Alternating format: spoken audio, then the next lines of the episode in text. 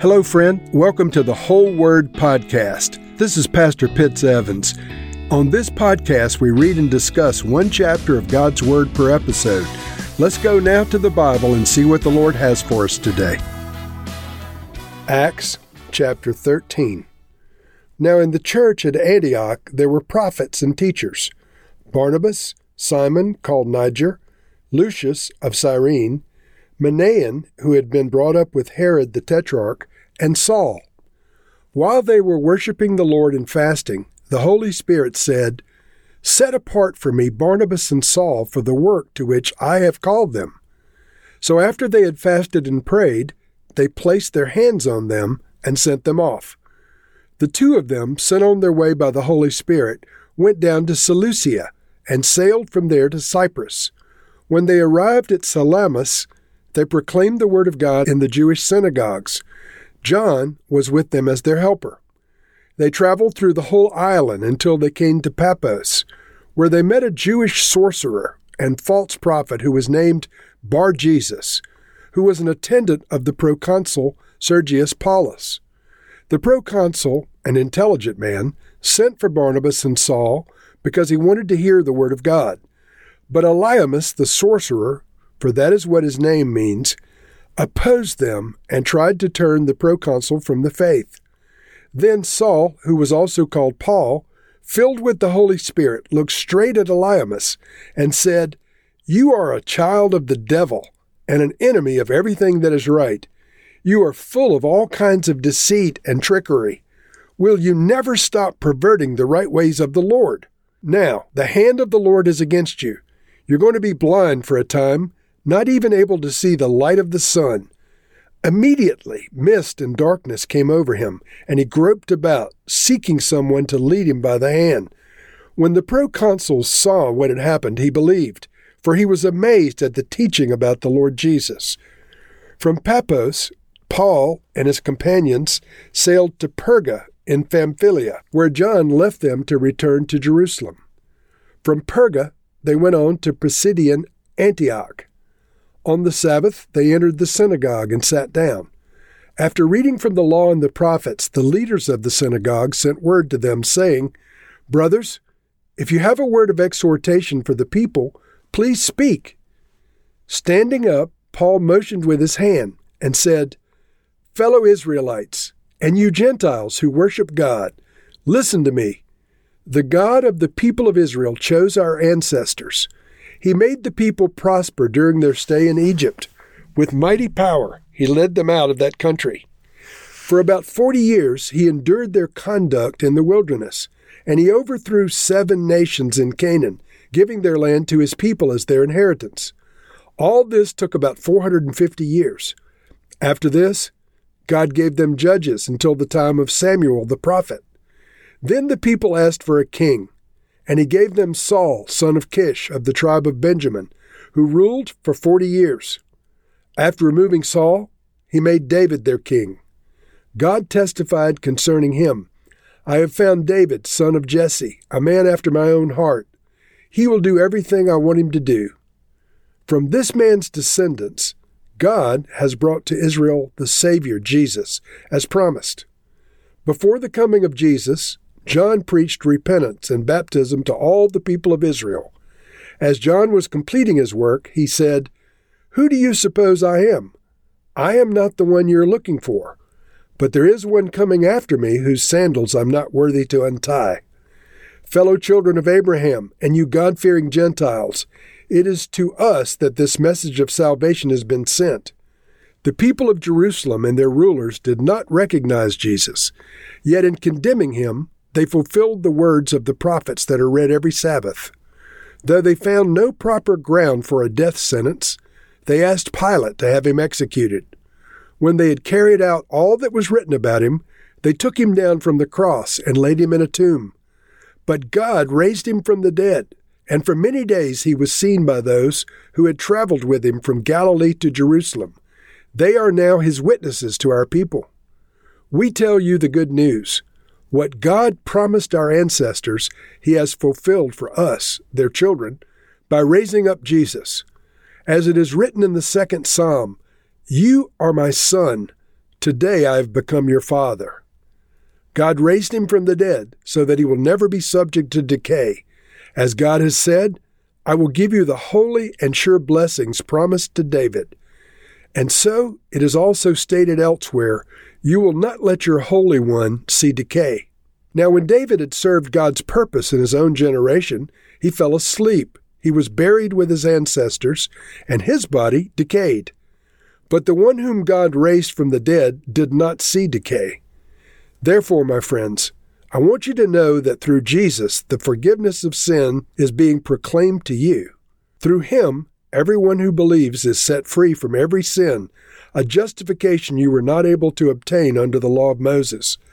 Take care that what the prophets have said does not happen to you. Look, you scoffers, wonder and perish. For I'm going to do something in your days that you would never believe, even if someone told you. As Paul and Barnabas were leaving the synagogue, the people invited them to speak further about these things on the next Sabbath.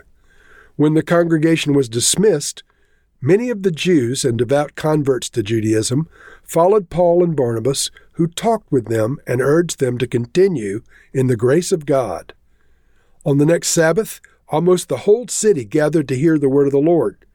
When the Jews saw the crowd, they were filled with jealousy. They began to contradict what Paul was saying and heaped abuse on him.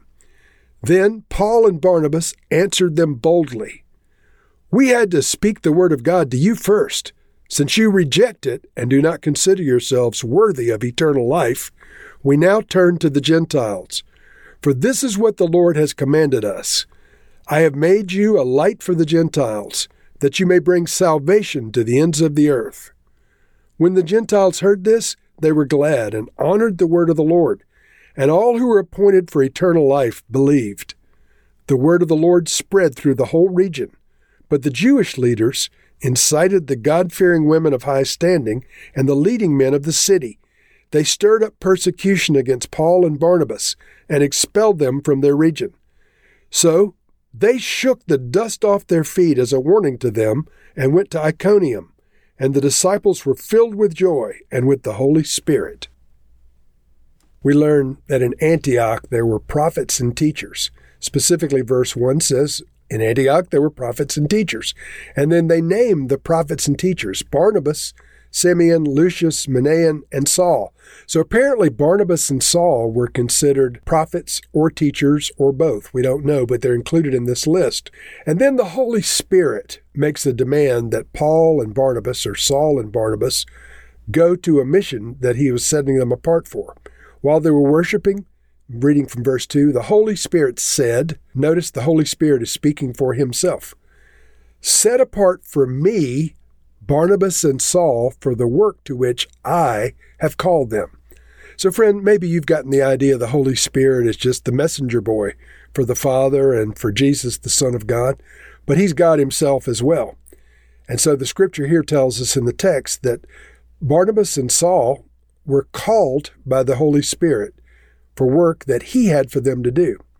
So after they received this word from the Lord, they fasted and prayed and they laid their hands on Barnabas and Saul. This pattern of the laying on of hands for uh, the impartation of the Spirit of God uh, when someone is being called or set aside for a work became church tradition and was passed down to them. But it existed in Judaism prior to the coming of Jesus Christ. The concept of the laying on of hands is biblical, both Old Covenant and New, and it's symbolic of impartation of the Spirit of God, empowering to do the work the Holy Spirit is calling them to do. But this setting them apart, they were being set apart as a team for what became known as the first missionary journey. And so the Holy Spirit sent them on their way, and John Mark was with them as their helper. This was the first um, listed extended missions trip. Now, I just want to step aside from the text for a moment. Acts chapter 13 through most of Acts chapter 14 contain the first missionary journey. Sometimes it's referred to as the first missionary journey of Paul, but in point of fact, this first journey included Barnabas and John Mark as well. It's generally believed that this journey took place between 46 and 48 AD. And um, uh, Barnabas and Paul had no problems. But apparently, there was some issue that came up with John Mark and we read in verse 13 that he returned to Jerusalem. This left a bad taste in Paul's mouth, and we'll read later that he had some issues with John Mark. We also will read later in the New Testament that John Mark was the first cousin to Barnabas. And so um, maybe that's why he was brought along to begin with. But John Mark went back, and Barnabas and Paul continued. And the pattern of their missionary journey was whenever they went and proclaimed the word of God, they did it first in the Jewish synagogues if they were received. Several times in this chapter, it's mentioned that they proclaimed the word of God in the Jewish synagogues. In verse 45 specifically, and verse 42, the synagogue is mentioned. It says that um, uh, they preached on the Sabbath when the Jews would have been gathered. And so when the congregation was uh, dismissed from one of these Sabbath gatherings, many uh, Jews and devout converts to Judaism were interested in the gospel. And so the following week they had another meeting. Now, this time, the Jews who did not receive the message were jealous at the huge crowd that had gathered to hear what Paul and Barnabas were saying about Jesus. And so they, they fussed and, and uh, tried to thwart the gospel message. And Paul boldly stood up along with Barnabas in verse 46, and they said, We had to speak the word of God to you first. Since you reject it and do not consider yourselves worthy of eternal life, we now turn to the Gentiles. And so they, as was their pattern in every city, they would take the gospel to the Jew first. If the Jews received the word of God, they would continue on in the synagogues. If the Jewish synagogue rejected the word of God, they would just move into the Gentile areas of the city, continuing to bring forth the good news of the gospel. Lord, we thank you that you sent your Holy Spirit to lead Paul and Barnabas and John Mark on this first missionary journey. We thank you, Lord, that we're still led by your Holy Spirit. We thank you that Jesus said, Go into the whole world, and these men did, Lord. May we as well go into the world and preach the good news of Jesus Christ to Jew and Gentile alike. In Jesus' name we pray. Amen.